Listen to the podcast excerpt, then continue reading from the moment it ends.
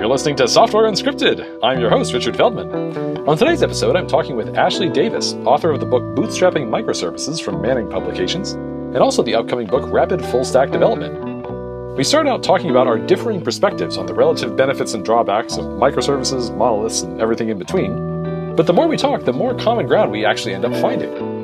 And now, the monolith microservices spectrum. All right, Ashley, uh, thanks so much for joining me. Thank you for so much for having me. It's a pleasure to be here. So we mentioned this like when we were just chatting beforehand, but I have yet to hear a really compelling pitch for microservices, but I'm, I'm totally open to hearing one. So, you know, you're the author of the book Bootstrapping Microservices and you have personal experience with it. So I'd love to hear just sort of like from your perspective, what's the pitch for microservices? It might be a surprise to you, but I'm not really going to try and convince you to use microservices. okay, okay. I've got I've got heaps more to say about this anyway. Let's talk about it. Yeah. I think really it's not, you know, it's not like you should be using microservices regardless of, of where you're at and what your project is. I just don't think it's like the book that I've written, Bootstrapping Microservices, it doesn't sort of presuppose that you have to use microservices for every project. Wait a minute. This sounds like you're not an absolutist about something. Hang on, hang on. This is this is blowing my mind. Yeah. Okay. Cool. Uh, cool. Yeah. I suspected, you know, that might be the case. I mean, so I, I, think on the podcast before you've mentioned like, you know, team monolith versus team microservices. Exactly. Yeah. Like I'm, I guess I'm firmly in the middle. Like when I, okay. I was probably more pro microservices when I when the first edition of Bootstrapping microservices came out, but by now I'm working on the second edition for it, and you know my my thinking about it has evolved a bit. Mm-hmm. Wait, so now I need to get you on Team Monolith. That's really what this conversation has to. I'm, I'm doing the pitching. Just kidding. Just kidding. Yeah. No, no, I, I kind of am, but you know, before we talk about that, like, there's something else I wanted to ask you anyway, right? Yeah, sure. And a lot of people are very fearful about microservices, and in a way, I can sort of see that. In a way, I can't though, because like, like I don't fear it. I've, I've used them a lot. I use them for a lot of small projects. I, I, I mainly work for startups and small companies, and I'm like, nice. I'm not, I'm not afraid to start with microservices. You know, if case seems to need it. Uh huh. But what I want to ask you is because I mean you've spoken to more people than than I have about this and probably have a have a better understanding. Where where does the fear even come from? Where does the fear come from? That's a great question. Okay, so I guess there's two parts to this. So one is there's parts of what I perceive to be the pitch, or at least the pitches that I've heard, that I think are not they don't sound as enticing as they might be if you kind of dig in a little bit deeper. So for example, one of the things that I've heard that is that, oh, well, if you have so, okay, well, one of the big pitches for microservices is sort of the Conway's Law pitch, right? It's mm-hmm. like your system is going to, whether you like it or not, it's going to end up organized the same way as your organization is organized. And so, if you're going to have a bunch of small teams in your organization, which is generally considered to be a good thing, and I would agree with that, like teams of like three to five people, I think is kind of the, the, the best size that I've seen. And once you get above five people on a single team, things start to get a little bit unwieldy. Not saying it can't be done, but if you're going to have teams that size anyway, the argument goes that because of Conway's law, you're going to end up with a system that's organized around chunks of code that are about what those three to five people, you know, can work on anyway. So why don't you embrace that with services? And one of the follow-up pitches, as as because like you could say, and I, and this is the kind of the thing that I would say is, okay, well, let's just say that these chunks of the code base are sort of coupled to that team, and that team is sort of responsible for those chunks of the code bases, or at least primarily responsible for them. But you can enforce those boundaries using things like modules or even packages, depending on what your programming language is. And I would say that you don't need to go as far as to put a service level boundary around it, to actually put like you know a, a web server and get the network involved so to me when, once you sort of drill down a little bit it's it's not that i'm disagreeing with the conway's law you know observation but rather that i'm saying okay but why is the pitch that you need to get the network involved to do this and in some mm. languages i totally get it like if you have a language where you don't have really good module boundaries and and enforcing that type of thing where you can actually you know make sure that like the stuff that this team is doing is not accidentally bleeding mm-hmm. over into what other teams are doing and affecting them and causing chaos. I get that. Then there's a, a more compelling argument for a network boundary. But otherwise i see that as not so much a pitch but an anti-pitch because it's like well this is just going to the network boundaries and and you know having to deploy this stuff is, is going to make things harder. So that's one part of it. And then uh, so that's something you know to, to frame it in terms of like you asked like what are you afraid of my fear would be that we're taking on a lot of complexity that we don't need because we can solve this problem just using much more lightweight software stuff like modules to address the Conway's law issue. So that's one part of it is like stuff that we don't need. And the other part of it is that again, another part of the pitch that I've heard is that, well, if teams are truly decoupled and they can just own their own service, which can mean not just like, you know, like a web application, not just the business logic, but also like the data storage, then they can use whatever technologies they want. They just need to set up an API to talk to everybody else. So they can use their own, whatever database they want. They can use whatever programming language they want, whatever frameworks they want. It can be totally different from everybody else's. And again, that sounds like you know, when you say it that way, it sounds like at, at, at first glance, until you dig deeper, maybe that's a good thing. But I think about what's going to happen after you do that like two or three years later. And what I would be very much afraid of is that one team decides to use this technology and this persistence layer, and this other team decides to use this technology and this persistence layer. And now, like, we have the unfortunate happens, and like half of this team decides to leave and get another job at once. And now we have this very understaffed team, and we can't quickly move people from another team. They, everybody who wants to move on to that team, whether it's by new hires or moving people from other teams, has a huge ramp up because they have no idea how any of these technologies work, in, in addition to getting ramped up on the code base. And on the one hand, I'm a big proponent of like, anyone can like you know ramp up on new technologies you should not make hires based on requiring x years of experience in exactly what you're using right now however i do think that like if it's short notice not possibly being able to backfill from like your own other teams is a scary thing to me. Like that's that's usually a a like you know lever i'm used to being able to have access to is just like i can move somebody from another team and all they have to ramp up on is the code base and not the technology stack. So those are a couple of things that I, i'd be afraid of. Yeah i think you know what you're coming up with there is like you know traditional big company pitches for microservices. Like, what are the big companies going to get out of it? And I think individuals, possibly, you know, like solo developers or, or people working on startups, that kind of thing, you know, are very scared of those arguments because, you know, they are like, you know, something you need a lot of resources to, to, to manage and to keep rolling forward. I don't know that that's the case as much anymore. Like with, with modern tools and systems and good automation, like I don't think it needs to be as scary as it once was also, you know, the fear. I think uh, a lot of the fear, yeah, it comes from the complexity, right? But uh, but I think that's also sort of coming from it from the wrong angle because what microservices are supposed to be for is managing complexity. Like they're another tool in our toolkit for managing complexity, and I just tell developers like, don't fear complexity. Like if you fear complexity, then you're, you're a goner because you know, if you're working on a monolith, you got to believe it's going to get complicated pretty quickly, pretty complex, sure. right? So are microservices, and just like a monolith, microservices can start out very simple and very easy to understand and very easy to work with. And sure, you know, both will go grow complex over time. But microservices themselves give you the tools to manage those complexities. So it's by breaking up big complex system into these small parts that are that are easy to manage, easy to understand as well because they're meant to be small services, right? So you would hope that you know one developer, you know, given a few days, could get an idea of what's going on there and, and be able to start working on on that thing. Now, of course, a lot of this relies on good setup, good automation.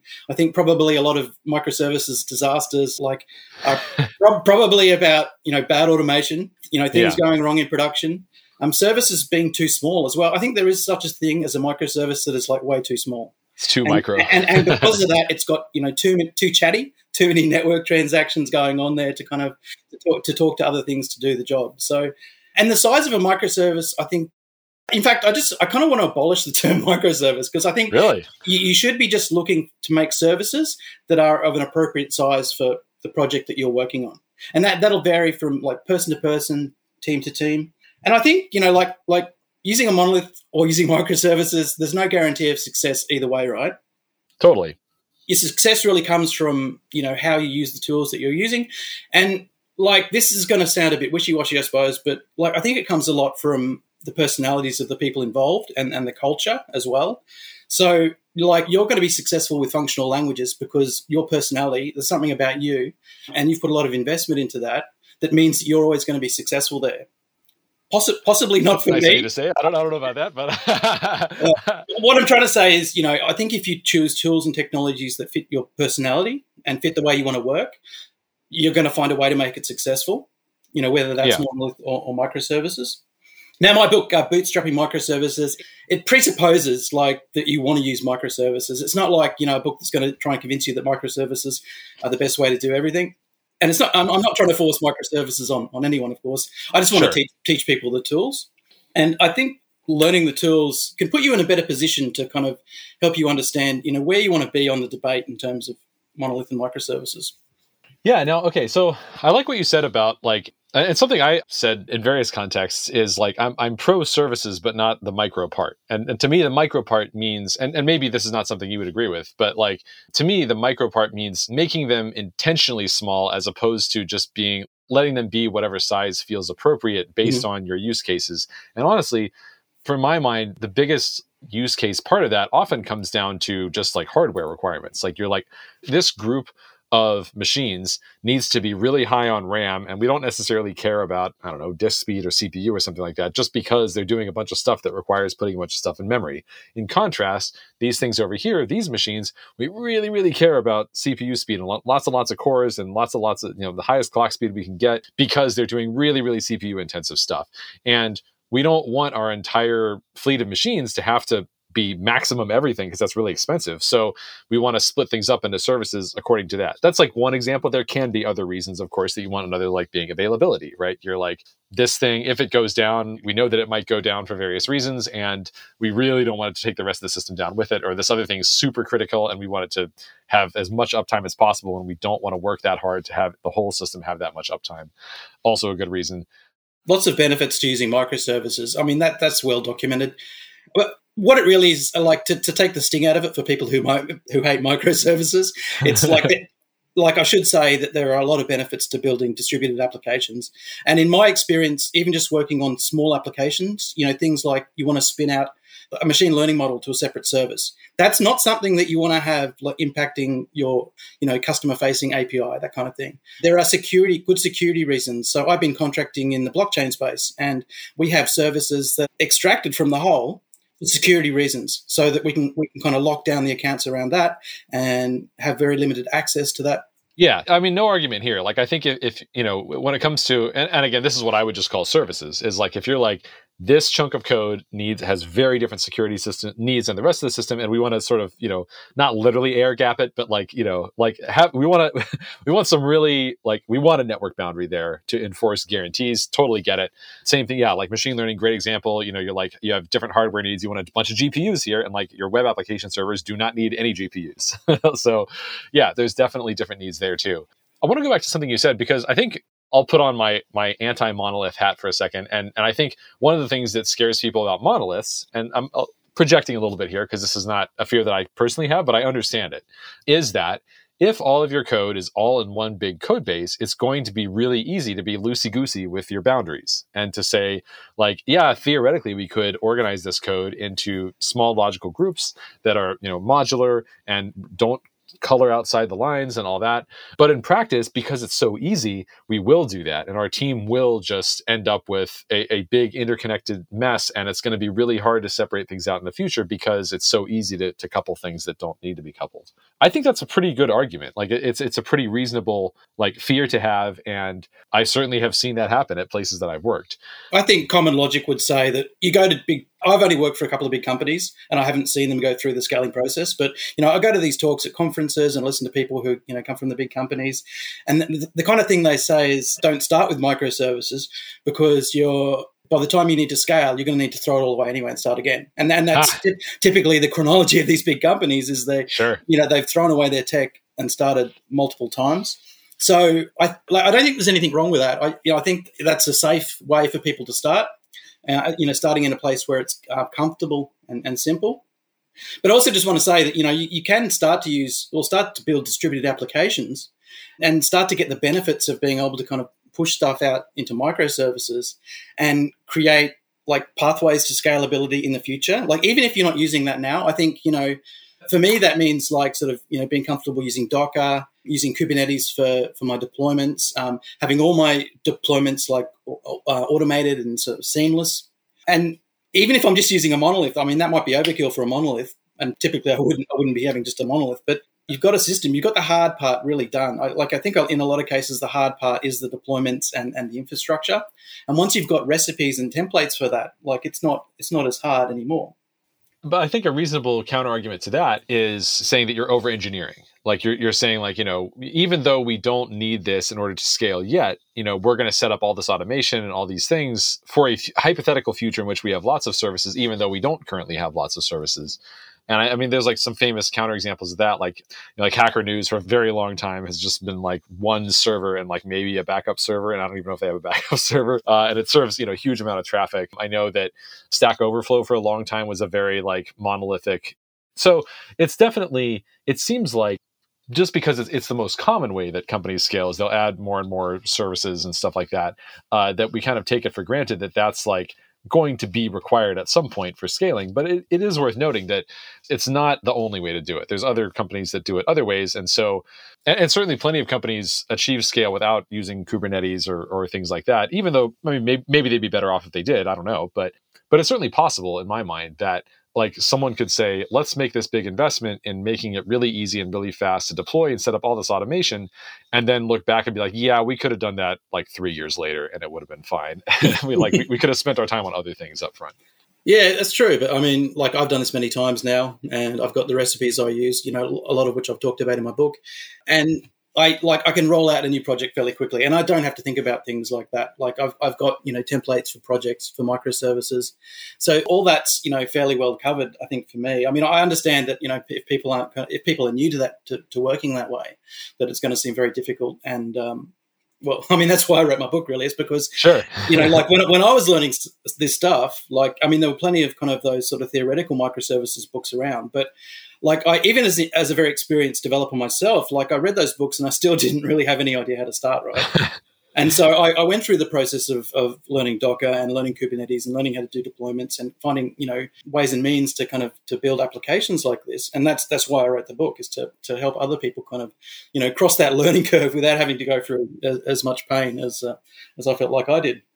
It is complicated to learn. I think I think that's one of the one of the big barriers to adoption. You know, with this kind of development. Now, one thing I will say that I don't know if I wouldn't say that microservices are the only way to address this, but it does seem to be sort of an unsung perk that I don't hear talked about that much, which is one way that I've heard this phrase, and this isn't quite what I'm about to talk about, but it's it's kind of in the same ballpark. Is people talk about like, oh, you know, you don't want to go to microservices because deployments are really hard, and you're going to be deploying a bunch of stuff. And the phrase that I've heard is, if it hurts, do it more.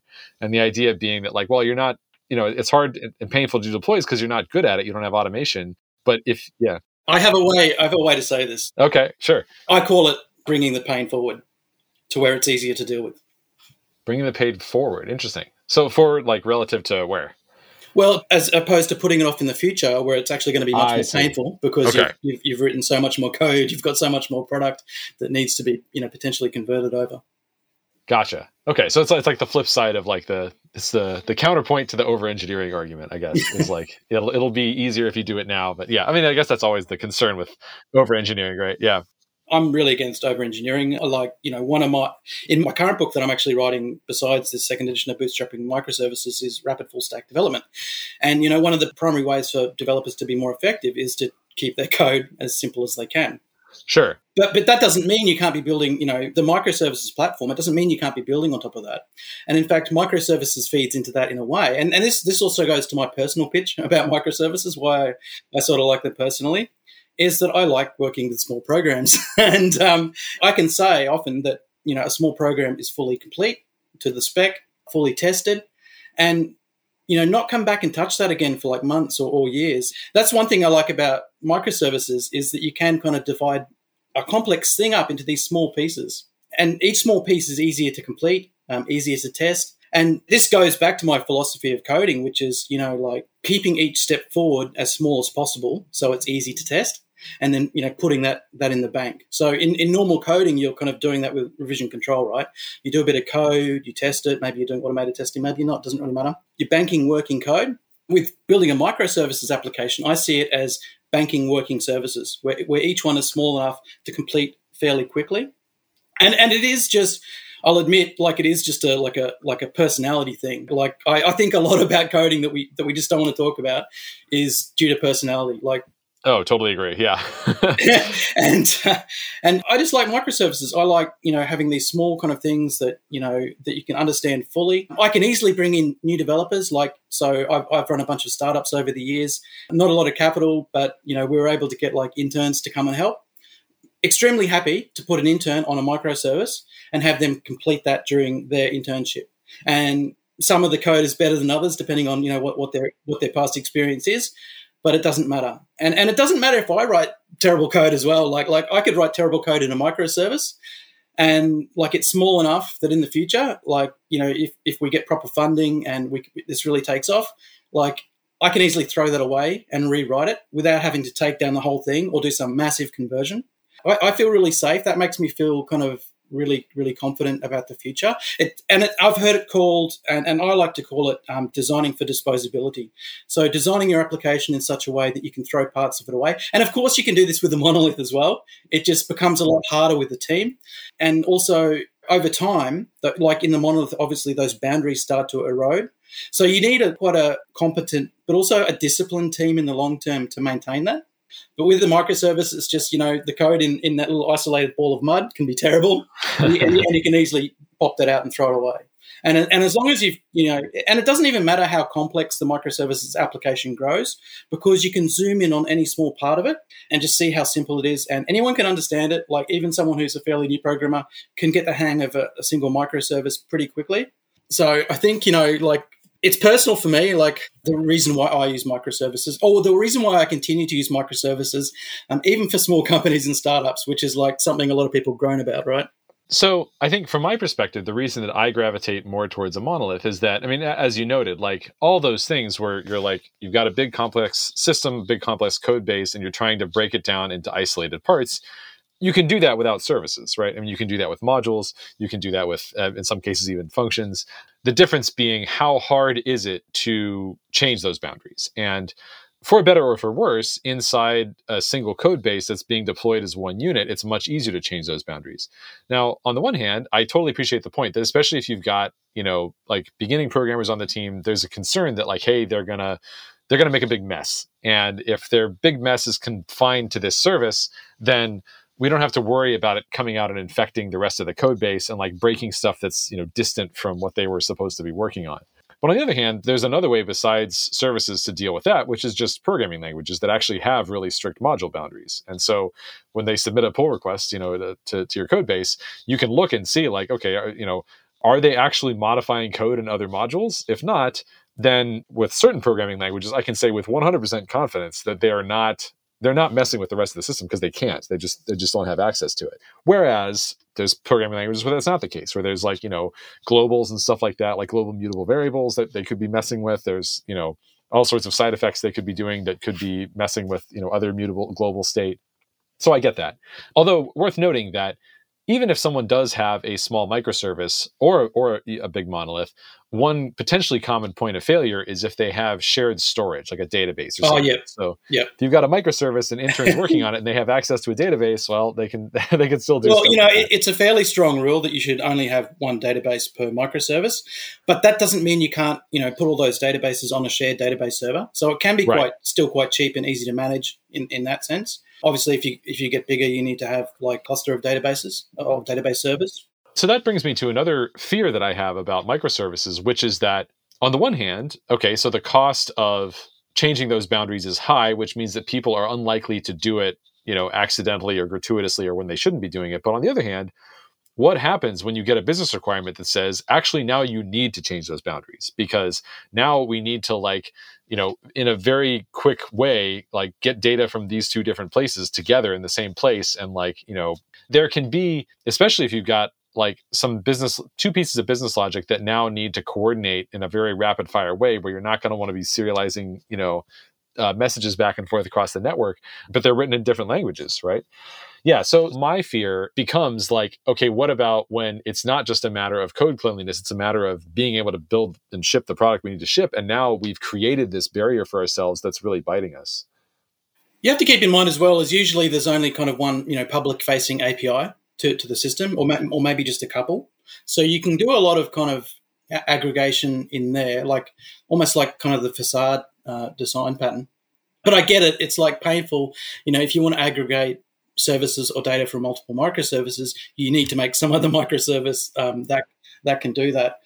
Well, and, and that introduces latency, right? So now potentially, if we have certain performance requirements, that might not even be an option. Yeah. So I mean, there's no there's no easy answers to these problems, uh, and, and, I think some of them do, some of them some of them do go away when you use a monolith, but you also you know you get other potential problems as well. Maybe this is a good time to talk about sort of where actually my position is on, on yeah, please. monolith versus microservices because I like I've said to you earlier that um, I was sort of somewhere in the middle what I think there is is if you think that it's monolith versus microservices, that's just a really kind of naive way of looking at it. Yeah, it's a false dichotomy like, for sure. yeah. You know, there, there, there is like a whole spectrum, right? With um, maybe monolith on, on one end and uh, microservices all the way to the other end. So possibly beyond that, functions as a service. Like I've I haven't been really been able to get into functions because you know like I like to be able to have a good local development environment and testing setup. And I have like really, uh, like lambdas for everything. Yeah, yeah. I've worked for companies that have, that have done that, and, and the company I'm current, currently contracting uses functions, but they're, they're quite difficult to work with locally, like to, to build a local testing setup, which I think is really important. And I, and I think you can do that fairly easy, easily with microservices, you know, up to a certain size at least. And even even beyond that size, you know, you, you can do cut down versions. So there's this spectrum, monolith to microservices you know you, you can choose where you want to be on that spectrum like like a position that, that works for you and your company and your customers. And like i don't know your company whether you're um, i assume you, you've basically got a monolith but i imagine you've got a few other services kind of like hanging off that right? Like it wouldn't just be a monolith would it? So I'm actually, uh, amusingly enough, I'm actually about to switch from a company that had, yeah, multiple services, but uh, like a, like a handful, not not micro for sure, kind of centered around one fairly large Rails monolith, which is mostly legacy. It's, it wasn't really like anyone designed it that way. It was just we all sort of inherited that code base from when the founder of the company hired a guy on Craigslist to build the first version of the product. And by the time he like turned it into a proper startup and like raised money and stuff, there were already like tens of thousands of users. So everybody's kind of like flying the plane while building it. But yes, like where where it ended up today is like one very large service and then some smaller, you know, medium sized services surrounding it. But interestingly, the company I'm going to be starting at uh, is actually all Lambda based. So I'm going to get some experience with that. I've never I've never worked anywhere that did that before. So I'll be very interested to see how that goes. But I mean, certainly it sounds cool. But I'm, I'm sure there's like you know pain points as as there are with anything. So and maybe the local testing is one of them. I don't know. Maybe they've solved that. I still want to talk about the spectrum, right? Um, so the advice that I give companies who want to move from monolith to microservices, I mean, that can be a very difficult journey. The advice I give them is to you know, there's certain things you have to have in place. Let's forget about that for the moment. But to start moving along that spectrum from monolith versus microservices, you don't have to push all the way to microservices to get the benefit. And I like to call, like I've had the benefit of working on, you know, several of my own startups where I've able to do greenfield and do these sort of, you know, perfect microservices applications because I got to put the whole, design the whole thing on paper and then code it all up. A lot of companies obviously can't do that. They're coming from from a monolith or they're coming from that kind of mentality, that kind of thinking. They're sort of the perfect world of microservices. I like I like to call it the developer's utopia of microservices because it's it's so rare. I think in, in the real world to actually kind of you know achieve anything that looks like that. Something is always done badly, broken. Sure. Or, and this is the nature of development. It's it's imperfect. You know, there's always things going wrong. Otherwise, we probably wouldn't have jobs, right? If there wasn't continuous, continuous, continuous problems to solve. If it were easy, yeah. but I say that if you start kind of moving along this this spectrum, if you start taking this journey towards microservices, um, you can get benefits just by starting that journey and, and putting in place, you know, better automation, better testing, better automated deployments, and then moving along that towards, you know, what we might call perfect microservices, there's a diminishing return on investment. So you've got to choose a place, I think, to stop where the value is stopping you know coming through for you for your company. And that's your place. That's your place on the spectrum that delivers the most value for you solves the most problems for you. And so what, what i advocate now is essentially more of a, a hybrid alternative. And this is what i do myself a lot now whereas you know four or five years back i was trying to build everything like pure microservices. It takes a lot of time a lot of energy and it's ultimately not not necessary. So what what I tend to do now when I'm rolling out a new application is to have you know the Kubernetes cluster, have the deployment set up. You know, I usually start with a monorepo, even if it's got multiple services, and then I have a monolith, or you know maybe a couple of monoliths. It doesn't really matter. And I have where I need it, I have like a constellation of microservices uh, around that. to do things like that that I don't want to have kind of in my main process, or if I've got you know, also using Kubernetes, it makes it really easy to deploy Redis, to deploy uh, a MongoDB, to deploy um, a RabbitMQ, like all these different services that you can you can rely on, and you can just plug into your Kubernetes cluster really easily. And you, you just set up then. You set up, you, you, might have a monolith, a couple of services, but you're set up to basically chip things off the monolith that become, you know, too performance intensive or the security requirements change. And then also you can go the other way as well. If you get a business requirement that like completely messes with the architecture you had, um, you can start to absorb microservices back into that, into that monolith if you need to, and then split out new ones. So you can have this sort of you know very um, amorphous setup really where, that can change over time where you can really get the benefits of both worlds. You get all the benefits simplicity of using and ease of ease of coding for a monolith. Plus you get all the benefits that come with microservices because you can make use of them whenever you want. You can kind of you can split new ones out whenever you need to. And they're small like you know you can write a small microservice in a, in a day or two. Obviously it depends on the size.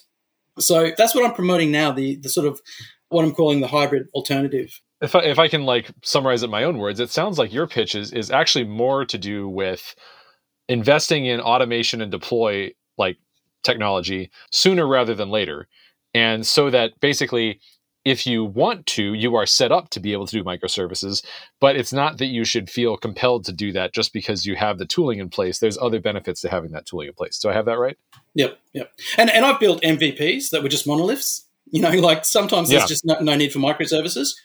But the one thing I always do, the one thing I always do is, is build an automated deployment deployment pipeline first. Like I want to know that committing and pushing code gets that code in front of my customer with no issues, um, no problems. Like it, it just it just happens. Like it sort of fades into the background as if it's some kind of magic, and you don't even have right. to think about it anymore. And it's and it's fairly like with GitHub Actions, like you know, it's fairly fairly simple to get it, get set up for this kind of thing these days. And the way I see it is that deployment pipeline. It's like feature number one of my product because it's the way that I get updates to my customer.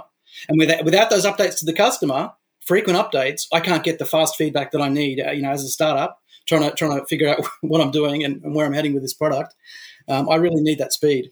So that I totally get behind. I think like, and this is something I, I started to say earlier that we went on some like five tangents or something, but, but uh, some, something that I definitely appreciate about that approach is that I've worked at various different startups and various different big companies, and there's been a whole spectrum of like how easy it is for the average developer on the team to get something all the way into production. And in some cases, it's a matter of like, well, you know, it's automated through you got like a Jenkins or something like that. And it's like, I just, I press some buttons and the deploy happens. In other cases, it's like, well, I need to like SSH in and, and follow this script, you know, like a script that I, as the human, execute, like follow these steps, like do this, then do that, then do the other thing. And in some cases, there's just quite a lot of people on the team who just have just don't know how to do it. And so when they're on call, they kind of need to hope that you know if, if, something happens and they need to you know do deal with some emergency, that it's something that can be fixed just by, for example, you know doing something to the database or like you know pressing the buttons in Jenkins or whatever.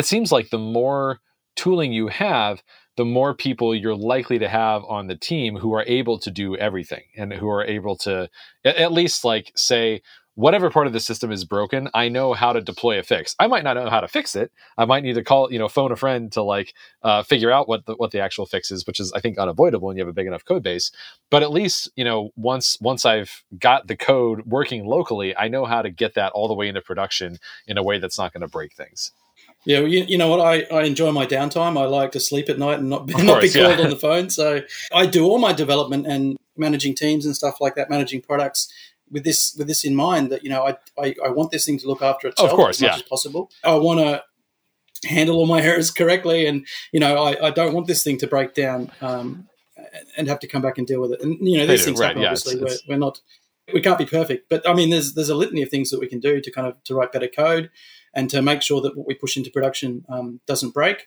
It's not, it's, it's, not always perfect, but um, I mean, there's, there's, so many well-known things we can do to achieve that. Yeah, I think, like, first of all, I totally agree that, like, ideally nothing would happen in production, but of course, you know, like, it, it, despite the best intentions, there's always the, the most ridiculous example I can think of, and this was not like uh, a fire in the sense that like we didn't need to like you know like have the on-call person fix it immediately. But the one time we had gone two years without getting any runtime exceptions in production from our Elm code and we finally got one and what it turned out to be was and this is like such a classic example of the type of thing that you would never I, I would have never like anticipated was it, this is on the front end, not, not on the back end, but it was like we had a drop down box in the browser and we had some code that said, okay, well, we're creating this drop down. We're putting these five entries in it and let's look at our event object that we got and just see what we got out of like which of the drop down options were selected. And so we enumerated these five options that we populated it with. And then we said if we get something other than one of those five options, then just crash because that can't happen because we know exactly which five options we put in there. So th- there's no way the event object could possibly have something other than one of the five options we put in there. It's a drop down. And lo and behold, eventually we got something that was not one of the five options we put in there and it crashed. And that was our that was the end of our, our two year streak of no uh, of no runtime exceptions. And to this day, we don't actually know how that happened. Uh, it was like it came in with like the empty string as like the event string. And the theory is that it was someone's like browser extension that like someone had maybe a malicious browser extension that was just going around spamming events at different you know things on, on the page or something like that. But it's just i think that's indicative of just like there are so many things that can go wrong with a production system. Like you just uh, once you get enough traffic going through it like it's almost like you're fuzzing it you know in production. There's it's just you know there's gonna be some problem at some point. So the idea that you know only a certain subset of the team is able to fix things when those go wrong is scary to me. And and i would I, in my ideal world i would love to have you know confidence that everybody on the team can can at least get any fix once they've got it working locally out into production in a way that's not like like the rollouts are going to be done properly it's not going to break anything or, or anything like I that. feel like it's I feel like it's all too common just for people to kind of not know how their product works, at a, at, especially at big companies. And like when people come to me and, and ask me, like, you know, how do I, what's the strategy for moving to microservices? You know, the first thing I say is like, you know, do you, do you understand how your product works? Do you do you have a test plan for it? you know, do you have automated tests? Do you have automated deployment? Like, if you're not doing these things well on like whatever your application architecture is now, then there's no way you're going to be able to achieve microservices. Like there's certain bases you've got to have covered in order because because microservices is kind of scaling up. It's like it's taking what you do with a monolith and you know multiplying that by 10 or 20 or 100 or however many services you're going you're going to run you you can't do that without being able to manage the thing that you've got. And and you know like have proper incident response and and you know really learn from the problems that are that are happening in production and, and, finding ways to kind of you know stop these things from from happening at least happening routinely. Like any any problem that you encounter in production it should be unique. If it's not unique it means you haven't dealt with it properly. Yeah definitely. And i think you know it's even with that restriction there's still just you know so many things that could go wrong I worked at one company. I worked there for two years, a little over two years, and my whole team, nobody on the team deployed anything. All we did was check in code, and then other people deployed it. And granted, we weren't on call, which if we had been on call, I don't know what would have happened. But, but uh, Oh, I, but it, it, was, I mean, you talk about like people not knowing how the product worked. I mean, we literally did not know. Like we, you know, we would have casual conversations with people on other teams, so we would kind of get bits and pieces of, of, an idea of like how the system worked. But really, it was just like you know, we had our isolated slice of the you know of the thing, and that was all we focused on. And we never deployed a, a, single thing ourselves. You know, I never even SSH'd in anywhere. I never even had SSH keys anywhere. there was nothing. Just check it in, and then other people take care of it. I, I worked at a big company where the operations room was walled off from the rest of the, the rest of the floor that I was on by a big glass wow. wall, and we weren't allowed to. We weren't that's, allowed wow. to go in there. That's, that's that's they're very on the nose. it's a physical, yeah, yeah. But of course, and then I've also you know been in a at, at a startup where it's you know uh, we had no and you know I, I, started this company so I can talk smack about it. But I mean we, we didn't like it was literally just like our deploy process was like SCP followed by SSH. It was like copy up the local stuff from your current machine and then SSH in and you know do this do the steps to deploy it and and that was it. There was no and this is like you know more than a decade ago, so there was you know no Kubernetes or anything like that, no Docker. I, I guess maybe those were like just coming into existence, one or both of them, but um yeah, certainly uh, not not all the tools we have today. But then again, I, I also appreciate the point that you know a lot of people say like you know if you're especially doing a startup and like you said you know it's different if you if you already have the muscle memory. You just sit down and you just whip up kubernetes docker no problem. But if you don't have that muscle memory you can spend a lot of time just setting that stuff up and learning about it and and not actually shipping a product which can be deadly for a startup. Yeah. And i like i, I get people kind of um, non-technical entrepreneurs kind of coming to me a lot through social media, like asking me like like how do I get started? How do I build the tech for the product that I want? I talk I talk to people through video conferencing, that kind of stuff, and, and we, we talk it through and I'm like, you know, you know, what have you done to prove this business before you even get to the tech? Like, you know, don't, don't, don't worry about building tech. That's expensive. Especially don't worry about building microservices. You know, you need pretty competent technical developers to, to achieve that. But, but what have you done? Like, have you, have you, have you tried simulating this business as it were. Oh yeah, manually. that's great. Yeah. And then have you used Squarespace or, or whatever you know whatever the current thing in, in, vogue for that is to to simply to put a web page in front of your manual manual service. And so th- so there's many steps you can go through to like prove your business before you get anywhere near even tech. like like tech, tech tech is the expensive way to, to, to build a business. Unless you're a developer. Unless you're a developer studying well, sure, it's a different yeah. story, obviously. It's like the old stereotype of like someone's like, I'm going to start a blog, and then like three months later, they're like, All right, I've finished building my custom blog engine for for my own blog. And it's like you know, you could you could have picked something off the shelf and just been you know churning out uh, posts by now. But yeah, yeah how many blog tech stacks? Quite a few. Well, not made, yeah. but used at least. Cool. Yeah. Well, so I, I think I think definitely where where we have some pretty strong overlap in, our approaches to things is that like I, I, think investing in like deployment automation and stuff like that is really underrated. Like I, I, think that's like having seen like such a wide spectrum of how well and how not well this can go. It definitely seems like it's it's time well spent at some point. I don't know if it's. I think your your nuanced point about like it depends on the team and how much you already know about this stuff is, is a really good one. But uh, there definitely comes some point where it's it's I think I'm just kind of a mistake not to invest in this stuff. And like uh, whether it's Docker and Kubernetes or something else, but but something like the the goal I think is the important part where it becomes easy and automated to like take care of certain things. And ideally the more people on the team who are capable of doing it certainly people who are on call the better seeing as we're talking about startups, I have I do have a bunch of tips I could go through for um, for startups using microservices. So obviously, you know, uh, the conventional wisdom is to not use microservices, but you know, assu- assuming you've, you've smashed through that role and, and, just want to use microservices anyway, or you know, like like what I've said is to use the hybrid. So you don't you don't have to use microservices, um, and the, and these still you know all apply. Obviously, the, there's a learning barrier to get through. You kind of you need to to learn the tech, and assuming let's assume that you you've got that behind you because that is probably a huge huge expense and, and results in kind of a bunch of dead ends that are not, not very productive. But once you've got that tech and once you've got the recipes for building distributed applications down i think that's probably the biggest hurdles out of the way. And then you know obviously the first thing you should do is kind of you know set up a template for your automated deployment make sure that that works really well.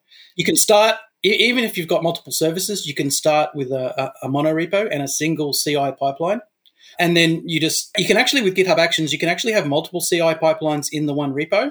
I've written a blog post on this. If people want to look that up, my blog is um, codecapers.com.au. So that, that's a fairly recent one, but it shows you how to basically scope a CI pipeline in GitHub Actions to a particular directory in your repo. So you can you can essentially do separate CI and CD pipelines for subdirectories or subprojects of your of your monorepo, which for me that made the monorepo so much better for, for doing microservices. So like for years I'd, I'd always just wanted to use like monorepos for small microservices applications. But ultimately the need to want to deploy services independently mean, meant you would have to kind of split your repos so you could have separate CD pipelines. Um, you don't have to do that now. So if, if you're, you know, anywhere up to 10 or 20 services, like I think you're probably pushing the boundaries of a monorepo by then, but you can go a long way with a monorepo and it takes away a lot of the complexities of dealing with microservices. And it almost feels like you're developing a monolith because you can have them all kind of linked together um, using shared code libraries. I tend to use TypeScript for my development, and so I can run, um, you know, the static sort of compilation phase over all of them and make sure they all agree with each other in terms of the protocols they're using to communicate. So it takes away a lot of the risk in, in that sense as well. I would assume that this that strategy would also work even if you had like so personally I'm a big mono repo fan also, but if you had multiple repos, I would assume that there's some way you could have TypeScript be aware as long as you've got them all checked out, of course, on the same machine. It's actually quite painful. I've, I've written a, a few different blog posts okay. on how to get TypeScript in different projects to work. Um, you know, this is in the scenario where you don't want to publish something to NPM, where you want to have kind of like essentially private packages. So it, it, it's uh, unnecessarily difficult with TypeScript. I, I've written like a package or two myself to kind of try and kind of bundle TypeScript applications together.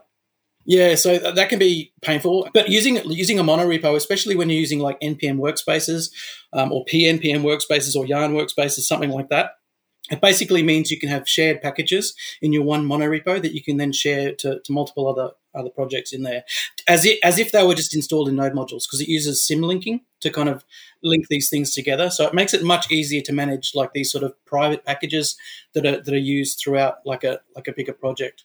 That makes sense. So the other thing I would say is, as well is to keep things cheap. I mean, with with a new startup, for me, it's all all about doing things cheaply and getting a product um, online that doesn't cost much. You know, while you're trying to get customers or while you're trying to get funding for it, you can get by with a single Kubernetes cluster with one node. You don't need to have make multiple clusters.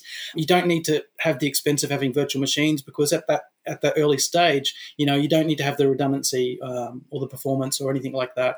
So it can be much cheaper and much easier to manage that.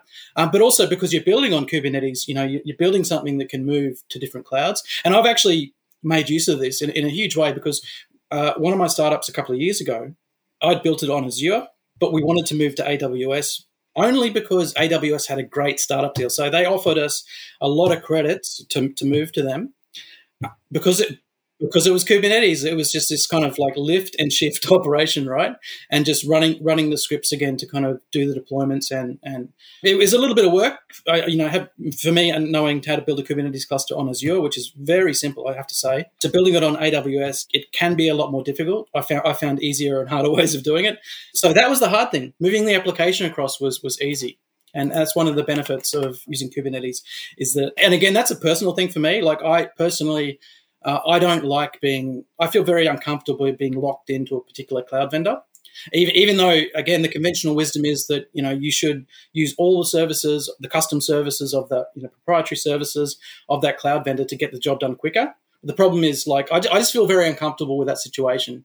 Well, it's because it's, it's lock in, right? I mean, that's the, that's the, the typical trade off. It's like you get you get some nice benefits, and then as soon as you, for some reason, want to leave, you, it's it's a lot harder to justify leaving. Yeah, yeah, very difficult to move. Uh, even with a small application, it can be can be very difficult to kind of move away from the services offered by a cloud vendor. I've, I've mm-hmm. experienced mm-hmm. that. So the other thing I like to say as well is use a stateless Kubernetes cluster. So um, don't for, for product for development it's okay, but for production, don't host your databases in the cluster and use cloud um, file storage. Don't store your files in the cluster. So I, I, like to kind of think this is, I guess, I think this is one of the things that makes it more acceptable for, for startups is that I know I can nuke a cluster, or I can have a cluster upgraded, or I can have an accident and you know somehow break a cluster, and it doesn't matter. All the data is safe in a managed database somewhere. Um, all the file, all the customer files are stored in cloud storage somewhere separate, and it makes it easier to do upgrades as well. So you can kind of say like roll out experimental or new versions of your software to a new cluster, and then and then do this kind of like um, incremental kind of um, redirection of traffic to the new cluster before you take down the old one. So I know a lot of people aren't going to be working that way. A lot of people are actually going to be storing data in the clusters, but like that's something that that made it much more effective for me just to know, just to have that confidence that something can happen to that cluster and it doesn't matter. Like everything that was in there is, is like safe. And, and of course, you know, all the services and code that, that are running in that cluster can just be reconstituted by deployment scripts really easily. So that's not something you can lose. Very cool. I already mentioned it, but um, having one database server like can save you a lot of money. Um, even though you probably want to have like one database per service in that in, and not not share those databases. And uh, don't worry too much about automated testing either. Like I'm like I'm a huge fan of automated testing, but in the early days of a product or a startup, it's just like a level in, of investment that you don't need.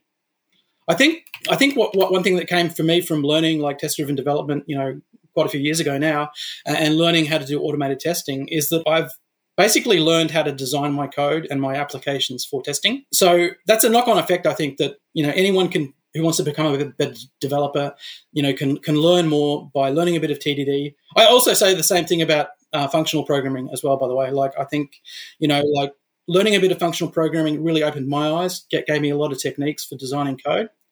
And the last thing is, even though you you might be using a making a distributed application using microservices, it can't be that this thing only works in the cloud. Like, like I'm, a, I'm a big believer in always having a great setup for local testing.